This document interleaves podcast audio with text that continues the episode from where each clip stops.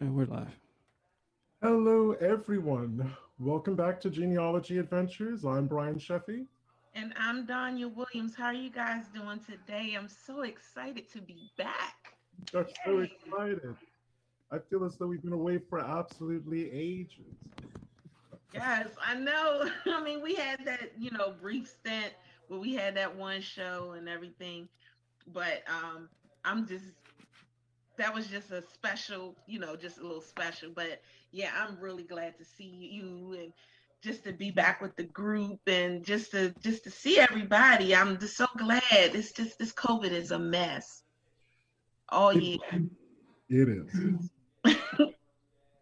but So, nothing, Go nothing can overcome. Right. So, before we get into today's topic, uh, Donnie and I have what we hope is going to be a pretty exciting announcement. So, starting in season four, we are going to have a book club. Yay! we recommend books for you guys to read, and then we will set a date where we chat about them. Chat about the subject of the book, what you thought, what you know your takeaways were. Um, pretty much, you know, what a normal online book club would want would be. And Donya, because this is your idea, did you want to introduce the book? Yes, that's what I was looking for when you did that. So, the first book that we're going to be reading is called The House of Bondage. Um, now, no, we not get your mind out the gutter. It's not. it's not a bond, you know, not that kind of thing. But The House of Bondage is by um, Octavia V. Rogers Albert. And basically, Octavia V. Rogers Albert was born around 1840 something and 45, I believe it was. And she was a teacher. She married a um, pastor. Um, and around after the Civil War in Louisiana, she did something that the WPA slave narrative say they were the first to do, and that was uh, interview enslaved people about where they were when they were enslaved, what happened, um, their past of what they went through and things like that, the present of what they were going through at that moment, and what they saw for the future as far as African Americans were concerned. Now, this fits with what we're doing this conversation today, because if you ever need to get your mind, body, spirit prepped, this is the book that's going to make you have to do that. Because um, when I wrote my book, let me tell y'all something. When I wrote my book, I had prepped myself so much that I wasn't even angry like most African Americans are angry when they find their families or you know they find out that they have an enslaved ancestor and or they find out what has gone on with them or things of that nature. I actually wasn't angry. Um, I was kind of shocked that I found her so quickly, but I wasn't angry. And I actually think that my my ancestor Martha was angry that I wasn't angry. So with that being said, she started pushing me in different directions, and you you guys know what I mean by all of that. And um, she started making me just start to realize, no, you need to be upset, and I'm going to show you why. And she started just giving me stuff. So the first thing she did was she made me know who Preston Brooks was. But then the next thing she did was she made me find this book. And I learned things in this book about what enslaved people went through that it was just amazing. So um this is the first book that we're going to go through. This book can be found online and because we're doing it like this because we are having our own little book club, Genealogy Adventures book club, you will be able to find this book on the Genealogy Adventures um website under the reading room.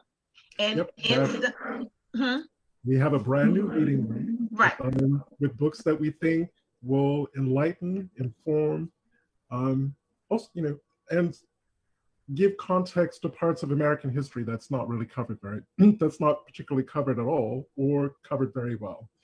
So, for instance, with the, the House of Bondage, the story of Charlotte Brooks and other enslaved people, Donya said there's a new section called the Reading Room.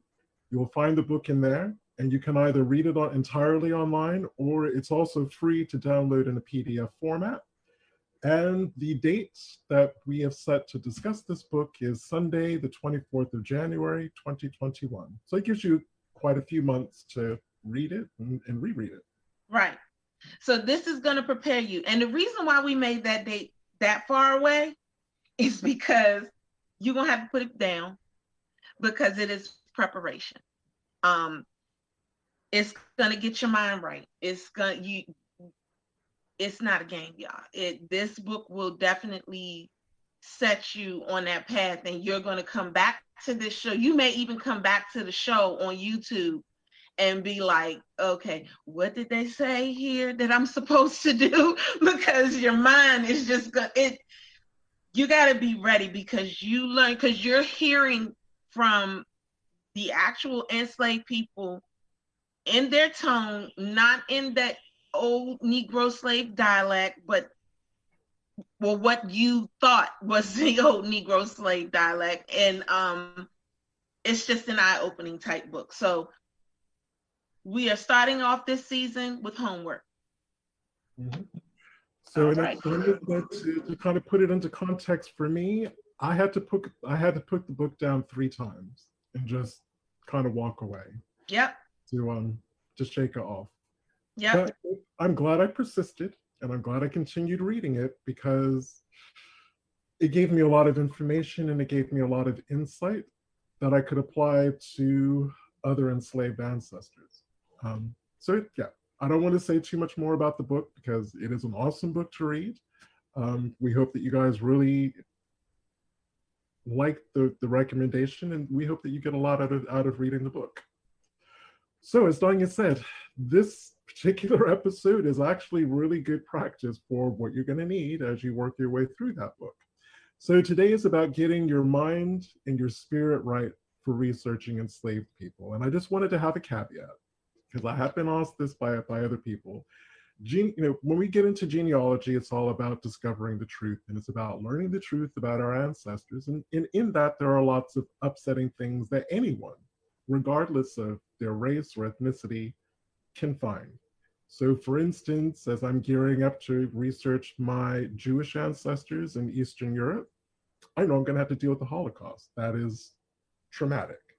As I research my Native American ancestors, you know, they had their trauma during the colonial period, they had their trauma during the Trail of Tears, they had their trauma after the Trail of Tears. So I already know that that's also going to be traumatic research. I'm sure if you're a Spanish speaking person whose ancestors were always in the southwestern part of the states or from Florida all the way over to New Mexico, that's going to be trauma. But the reason why I really wanted to make this a very focused conversation on enslavement is, and Donya is going to probably talk more on the other side of this than I am. You know, we are talking about multi generational trauma that are passed down family lines. So whether you discover that you are that you're a white person who's descended from enslavers, there's going to be some emotion behind that. There's going to be stuff that you're going to have to work through. As Donya was saying just a couple of minutes ago, you know, when you have to sit down and start researching your enslaved ancestors, you're going to come across trauma. You're going to come across unpleasant stories that you're going to have to work out how you're going to handle it, process it, and not let it put you off from continuing to do the do the research. And then there's a whole third group of people who are descendants of both enslavers and the enslaved, um, which is going to be a lot of us. It's me, it's Donya, it's quite a few, quite a few of you who regularly follow the show. So it's a mixed bag. There, there's all kinds of things that you can that you can deal with. But there is one that I did want to talk about that I didn't think about when we actually did the show and Donnie and I, we were working on this last week. So we were trying to find a man by the name of Aaron Hill in Edgefield, South Carolina. Couldn't find him for love nor money. Knew when he was born, knew where he lived, knew who he married, his kids, got them all the way down to living people. When it came to try to find this Aaron Hill in the 1870 census, could not find him for anything. because he changed his last name. Hmm. So again, when you're George, you know, and that can be trauma. You know, you you grow up thinking, well, I'm a hill, using this as an example. And we have this throughout our South Carolina family. Yeldells and Harrisons and Quarles and Adams all kind of changing their names. So you grow up identifying as a name. Those are your people. And then you do a DNA test, and then it's like, well, why can't I find, why am I not related to any Hills? Why am I seeing all of these? Come to find out, his last name that he was born with was Morgan. So if you're growing up as a Hill, you're doing a DNA test expecting to see lots of Hill cousins or cousin matches. No, you're going to probably, you know, you would more than likely see Morgans. And again, it's going to be the same. I can't remember who the Yeldell was. He went from Yeldell to Harrison and, and all that kind of stuff. Shepherd. Shepherd, that was it. so I again, remember. that kind of falls into what we're talking about today. That kind of jarring revelation of, oh, wait a minute. The, the, the name that I actually carry isn't my biological name. And again, I get that on my mom's side of the family. They grew up as Churners. Their biological surname is Cone. Um, but you know, we've kind of taken that on the we've taken that on the chin and, and kind of moved on. Um, so Donnie, did you want to talk more about what we were talking about before about not uh, embracing is not the right word, but finding out that you're actually descended from an enslaver, and the you know and the emotions that go with that. Well, okay. Um, as far as the emotions that go with that, uh, see, I didn't have any emotions, and I think that was why I, I you know, my aunt that I, I really feel like Martha had an issue with that, that I didn't have any emotions from it. And and that was why she kind of introduced me to the enslaver in a whole nother light. And um and in do in introducing me to the enslaver, she also introduced me to other problems or other situations that happened with our enslaved ancestors. And so in doing that, um, I became, I realized, oh wait, I'm supposed to be upset. And and it was really it was really weird, you know. It, it was re- it was really weird because I was not upset at all. Like I I was not upset. I I'm I'm not ashamed to say that I wasn't upset, but when I tell you guys, I prepped myself. I was like, okay, Donya, you get ready to step into this. You're going to step into this research, and you're going to find endogamy. You're going to find an enslaved person. You're going to find, you know, I just kind of made that list and I just was checking it off. I'm like, you're going, you're going to get through all this stuff. So you may as well accept it now because you're to deal with it later. And, and that was it. And, and I just made myself already understand it. Now, what I couldn't what I couldn't get with was the endogamy. I, it was too much of it, and it, it took me a long. T- I think I still fight with that, the the overall endogamy. But the there are family members. Like I was talking with a family member not too long ago, and her father's last name is Matthews. I haven't told you about this yet. Um, but her dad's last name is Matthews. She's she's like, oh, we're not related. It's a I'm like, well, I understand that. Now we have on our tree, we have all of them on our tree. And um, but she does not believe that her father is related or connected. Now we don't have her father as connected yet. Well, that's oh, because I've only really have touched on about a fraction of the the math. Exactly, exactly. But see, that's the thing. You know, we we don't have there. There's there's this huge.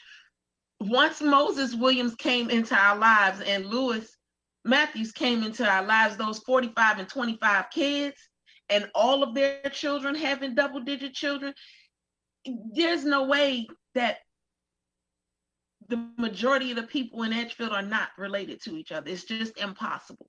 We've we've re- you know we've received and that we've accepted that, but we have family members that are like, oh, That's your family. okay. yeah, we, have we, we've always had that. right. Then when we just sit back. And I guess what I was thinking of when I was asking the question is I'm thinking about Facebook genealogy groups and specifically the Black genealogy groups, ah. where there are white genealogists who post. You know, I've recently discovered that I descend from an enslaver. I have records. I don't really know what to do with them. So on the one hand, they're asking for advice, but on the other hand, what I a lot of what I see is kind of variations of please don't attack me for one being descendant of an enslaver. Right. But more too that people are gonna think badly of them or right. that they're gonna be attacked. You've had a flavor of this on your own. So you're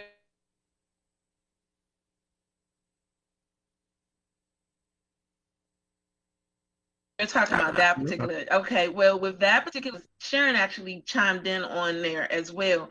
Um, we've had some people in one of our groups, in one of our genealogy groups, that are not researchers.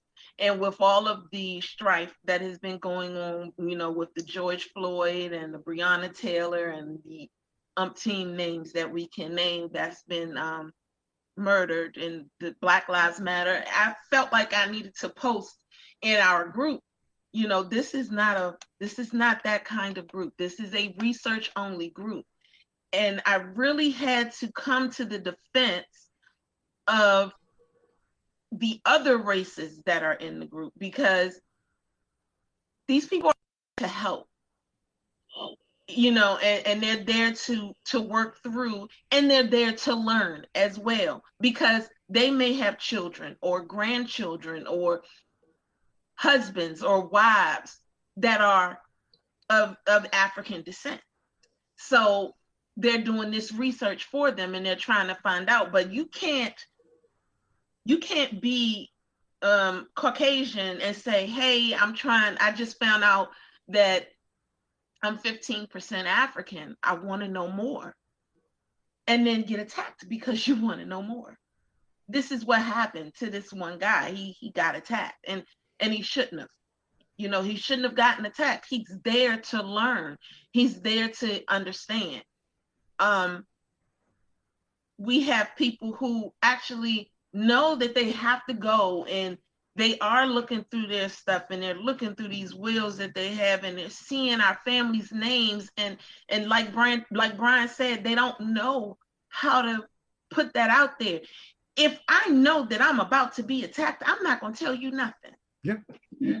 I'm not going to say anything. I won't open my mouth. I know every person has always been told by their mom, their grandmother, maybe their dad, or what have you, you get flies with honey before you get it with vinegar. Yes, black people are the sweetest people in the world. We we take everything on a regular basis. We're always forgiving and this, this, that, and the third.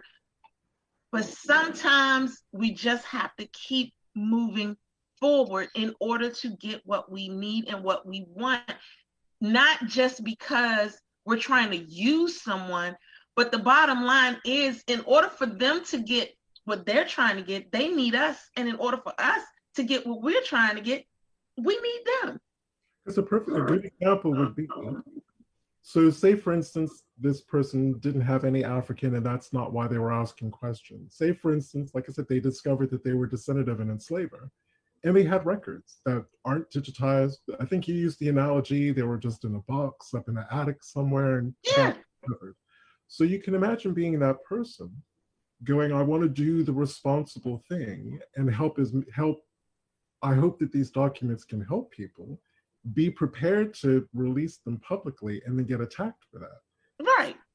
There are going to be people who eventually down the road research, you know, if they're a descendant of his enslaver ancestor, will need those documents. Right. Because that person would have gotten such an awful, just awful time of it. They're like, you know what? It's just not worth. It's just not worth my while. I, I I'm just not going to do anything with it. Exactly. Is the thing. Now I can say from looking at it from the, the other perspective, I had already, because I knew that a lot of my Black ancestors were going to be enslaved. I kind of, to some extent, mentally prepared myself for it, but kind of abstractly. I'm thinking, well, sl- slavery was never fun. They didn't have a great life. But I never really thought about what was involved in the day to day reality of enslaving until I actually started researching my family. Hmm. Now, on both of my parents' families, there's, there's not really a history of being sold away or sold outside of families that enslaved them. They did get broken up as, you know, when an enslaver died and parceled out their enslaved people to their children and their grandchildren, but they were still kept within the overall family. They were pretty easy, fairly straightforward to find, or Emily Peterson, because there were just so many Emily Petersons all born around the same time, living next to, to towns of each other. Um, but it wasn't it wasn't overtly challenging. I think the first thing that put me off was coming up against an ancestral cousin in Wytheville, Virginia, who got lynched in 1920. That was the first kind of traumatic thing that I think I ever really that I ever found um, in my ancestry, and that that did my head in. One, I mean, what it was just a brutal, brutal, awful lynching.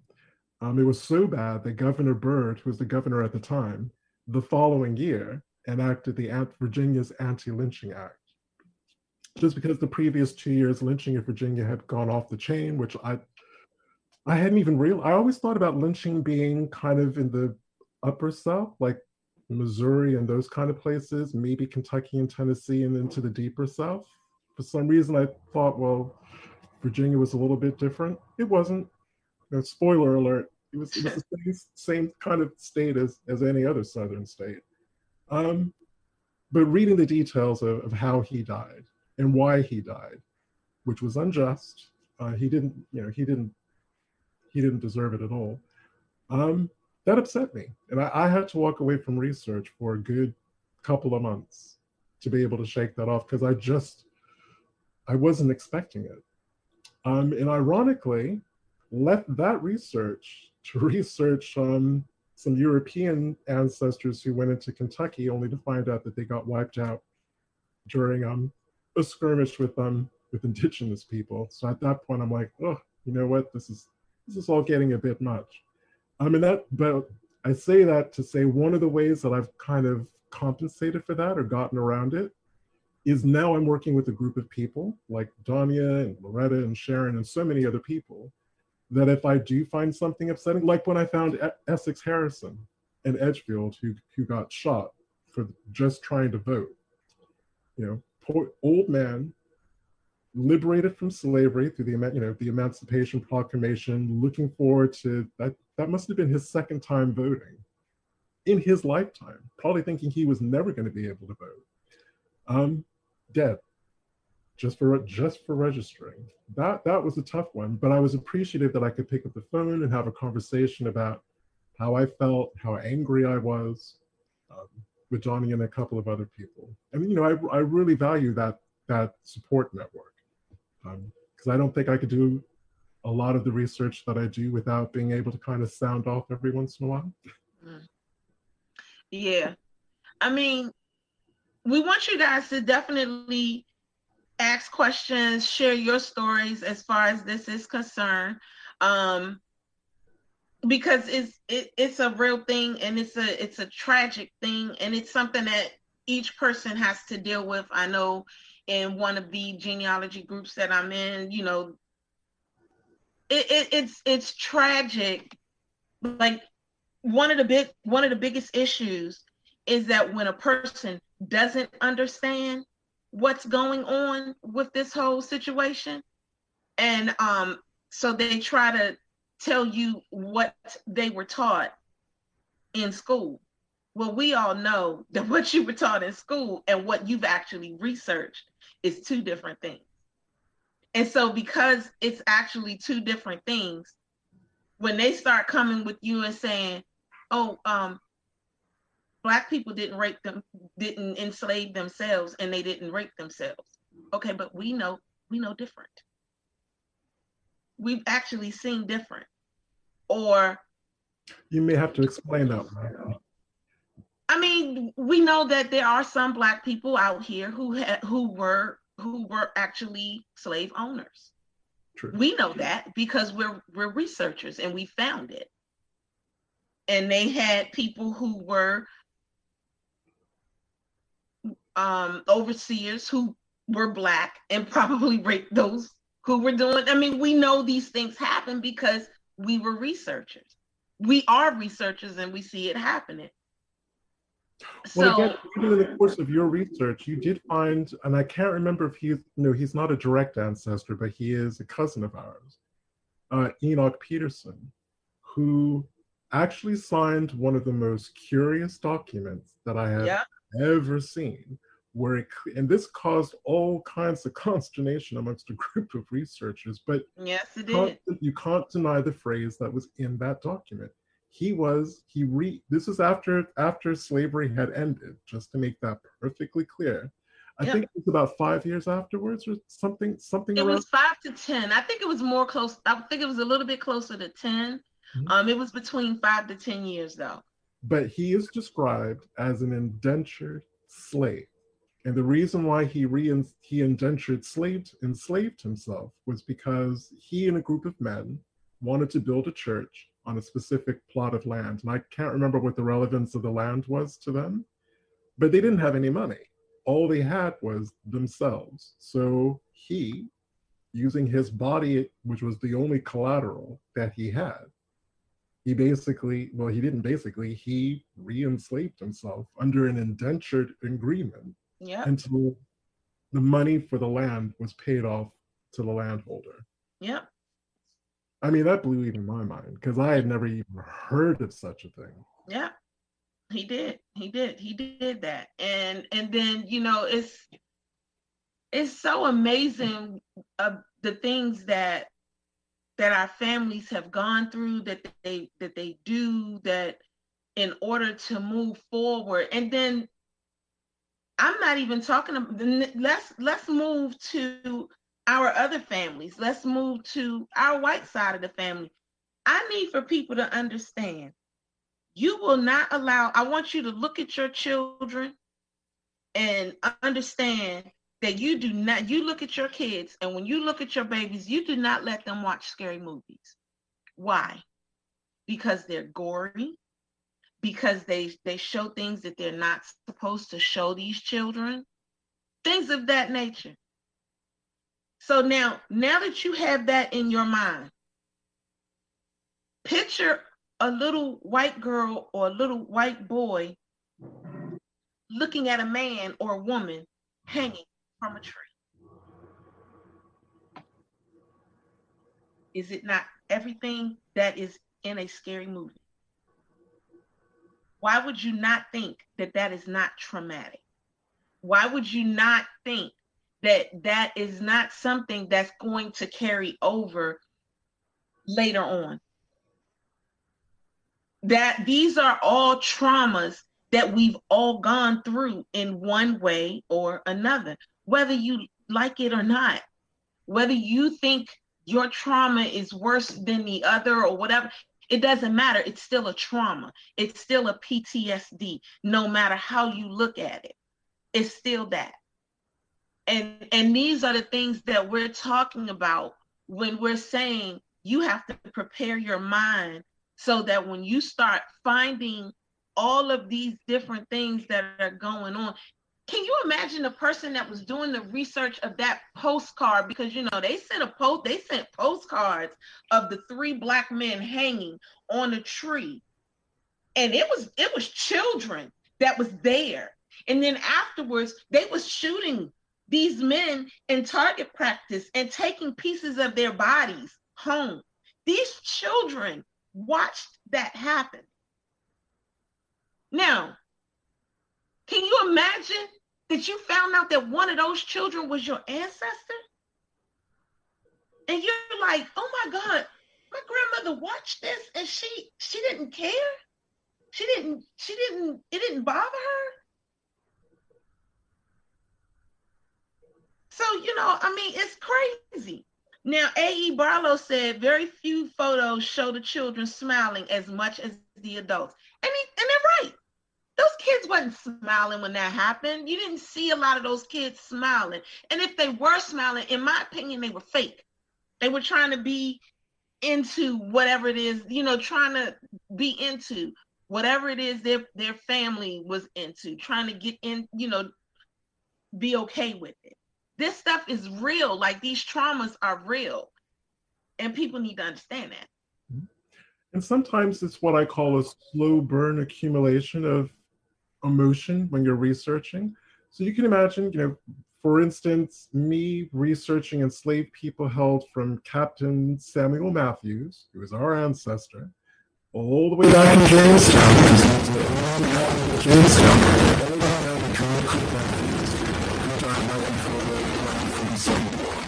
So that's generations of our family that were enslaved in my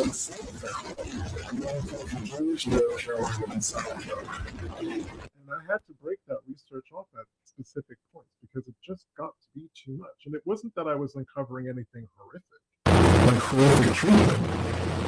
It was just plotting the disintegration of the enslaved families being spread out between the different enslaving family members who, you know, within a generation or two, start heading down to, you know, taking their enslaved, our enslaved family with them to Louisiana, to Alabama, into Tennessee, into Missouri, into Texas. Um, you know, and it just seeing that, actually seeing that on a family tree, it just kind of gets to me every once in a while. Yeah.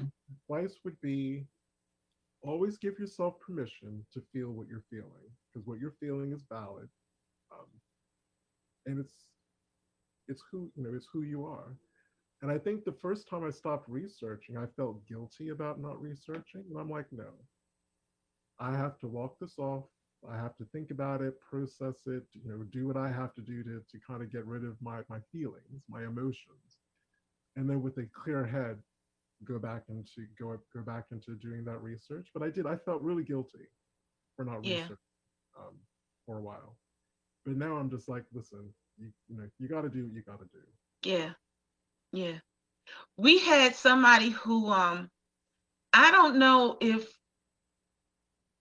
I don't know if she was leaving a um a recommendation for the show or if she was sharing a, a, a particular show, but I came across it, you know, on the page manager site.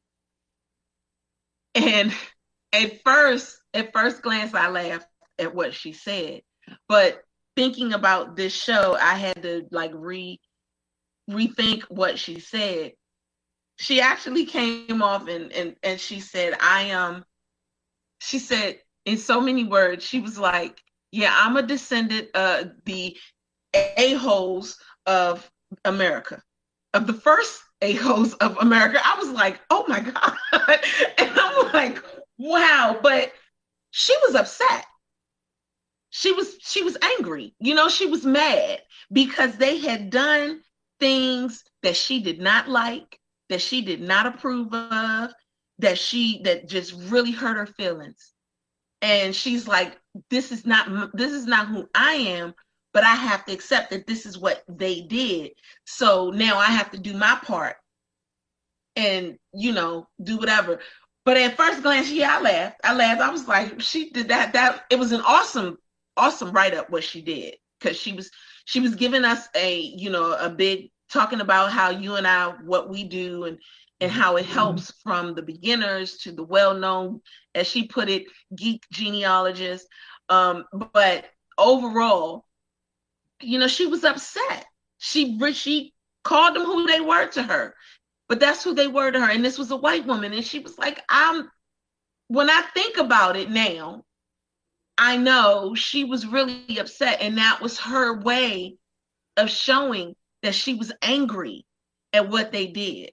So I need for people of color, no matter what color, red, black, brown, all of us we need to understand, and I need for people, non people of color, to understand that we all have some type of anxiety from all of this that has gone on. If we recognize this overall anxiety, we'll be able to deal with it better. Because, truth be told, digging into the Black Lives Matter thing, this is why Black Lives Matter because of this anxiety that is constant. It's here. This is why all of this is where it is today because one person doesn't believe that this is happening or so on and so forth or vice versa or however you want to have you know you're not listening you're not hearing me you know no you, all of that if, if it makes sense does it make sense what i'm saying no, I get it.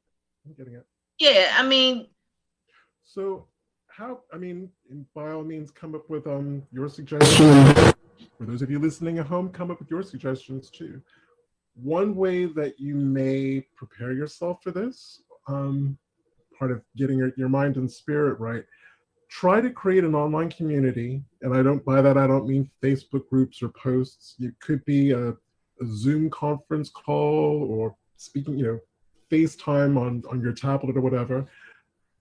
Think about three to five people that you know really well that you can trust implicitly and you can just say what you want, you know, you just say what you need to say. Because sometimes you just need to talk it out. Um, if you want to cry, you can cry. If you want to yell, you can yell. These these are people you know you can trust. Right. And, and when you come up with something really difficult um, that you need to get off your chest, or you you know you want to share, you kind of want to talk through your feelings, that's your go-to group of people. Um, like I said, I'm I'm blessed that I have five or six. Um, that I know that when I actually hit that kind of a thing, I can I can go to them and I, I can have the conversation that I need to have. And I you know and I really really and I really value that. But as I said, I wouldn't suggest doing it in a Facebook group, not even a closed Facebook group. Um, because you, you know you're going to be really talking, opening yourself up, and, and really talking about deeply personal because the reason why it affects us is it touches something in us. Mm-hmm. And I think sometimes it gets really difficult for me because if I've always treated the names in my tree, the people in my tree, as people who were living, and I've always thought about them as being three dimensional, living, breathing human right. beings with all the drives and hopes and fears and desires that we have today. So when I do come across something really upsetting, it just it really really hits me on that level. Um, right. and the more that I research them, the more I come to find out about the. I, I get it.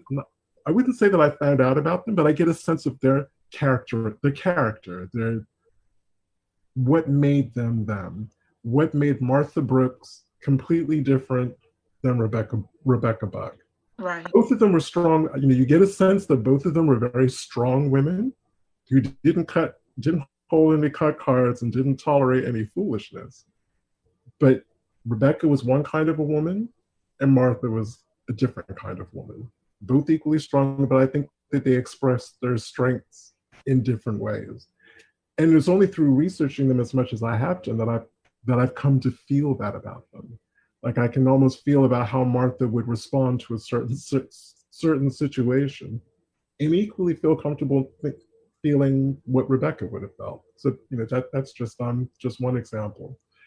Um, and again, doing the work that I'm doing with the Weeping Time people, and for those of you who aren't familiar with that history, Weeping Time, Georgia sale in Savannah, 1859, 440 human beings sold. Um, here that just here, there, and everywhere.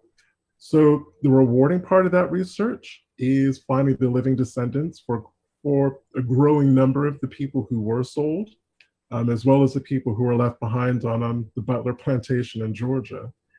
Now, the emotion, the really emotional part, not that that wasn't, the sale wasn't emotional, but the really emotional part is actually taking that story back further. And I've actually taken it for, on a couple of those lines back another three or four generations. And the painful bit with me, which I've shared with fellow uh, fellow researcher Martine Martine Brennan, was knowing the fate that was going to befall their descendants within three or four generations.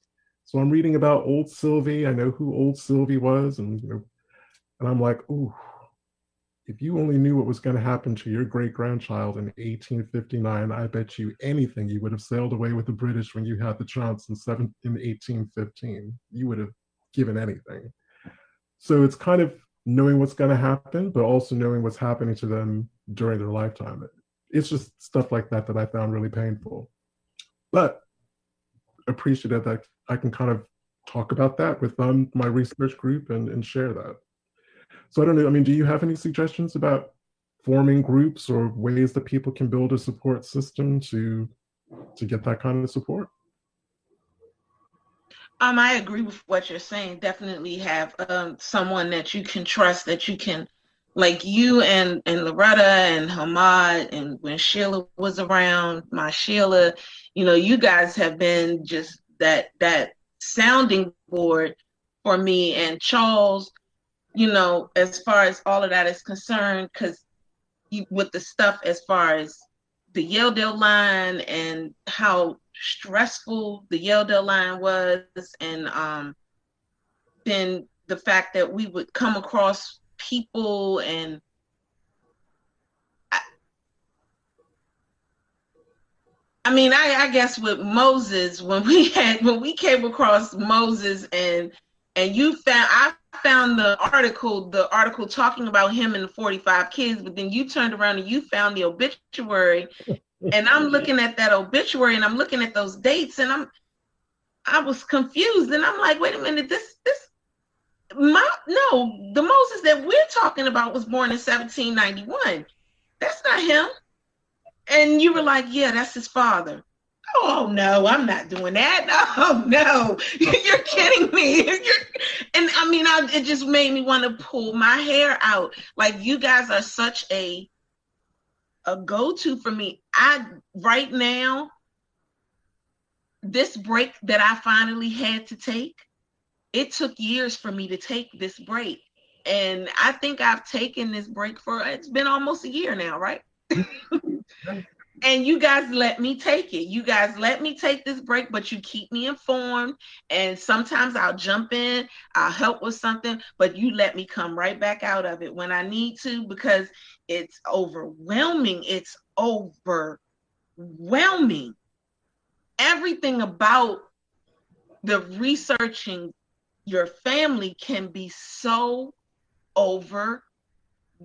So to have somebody to to be like here i don't i don't here to be able to push it off to somebody is just amazing and um if you don't have somebody to push it off to it's crazy and again the the other thing that is going to make you feel one way or another and it, again it's it's what i call the creeping emotion researching enslaved ancestors in particular is difficult it's challenging it's it's not impossible. I get really tired.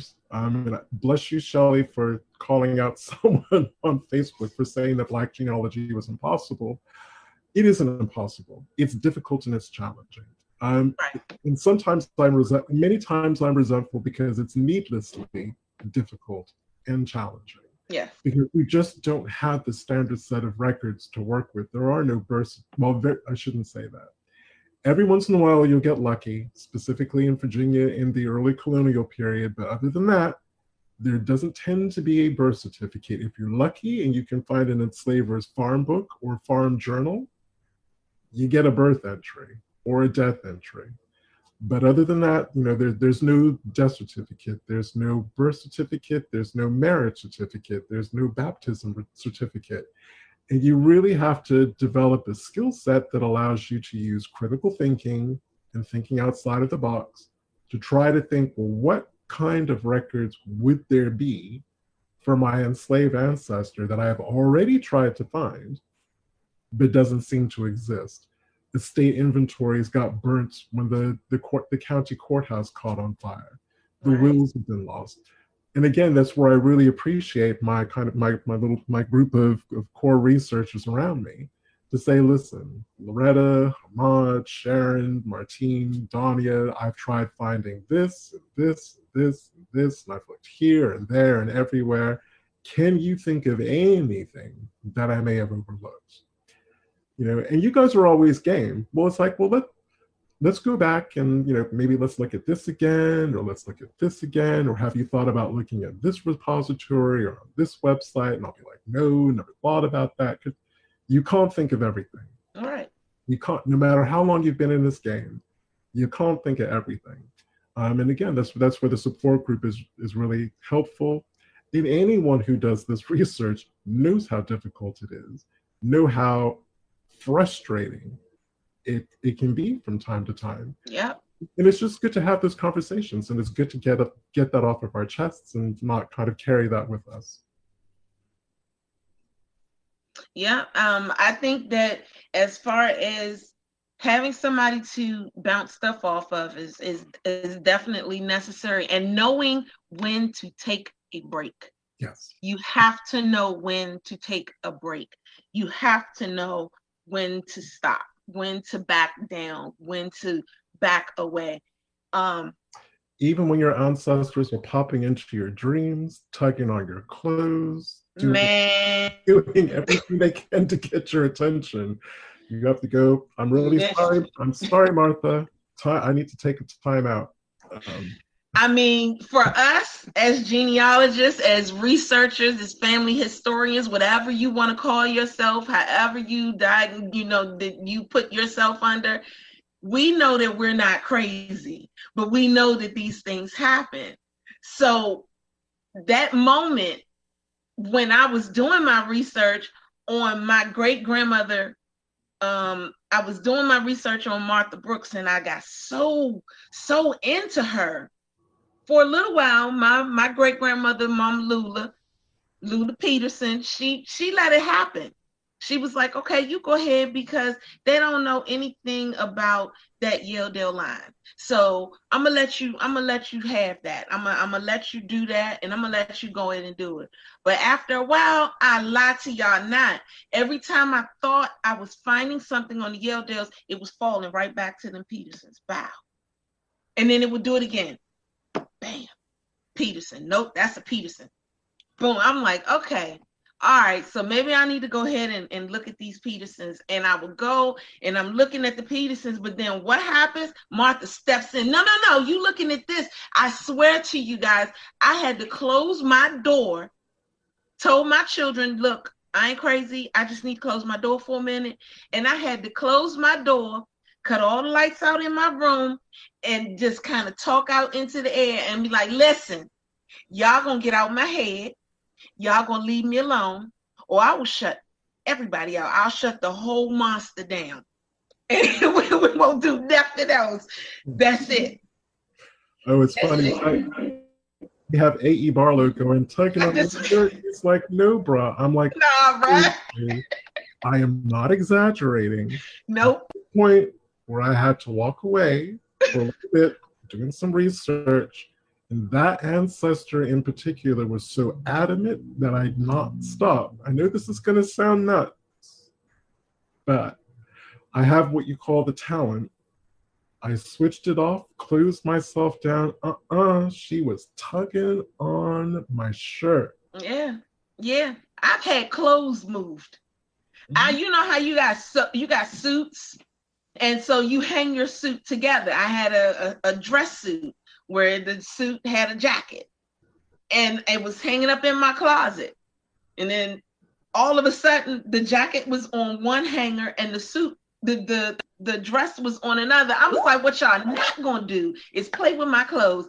That I mean, that was that day. That was there was all in that one day. That's that was the day I closed my door and I said, You're gonna stop.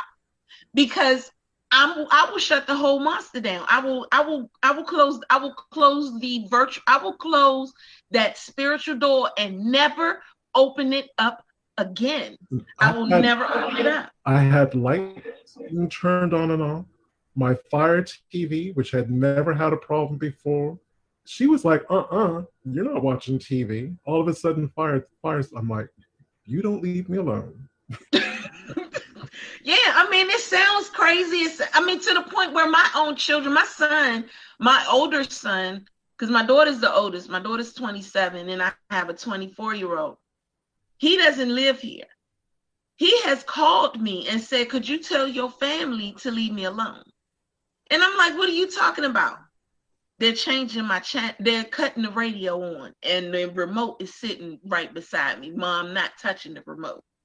I'm telling y'all, when I tell y'all this was all the same day, Jackie's laughing because she know, she know.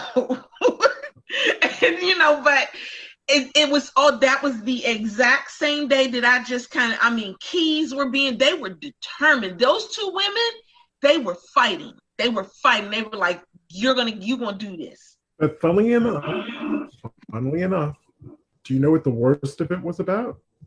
That was right before I realized that Peter Peterson's wife Violet was Violet Williams, the daughter of Moses. Mm-hmm that's what all that activity was actually trying to push me to realize.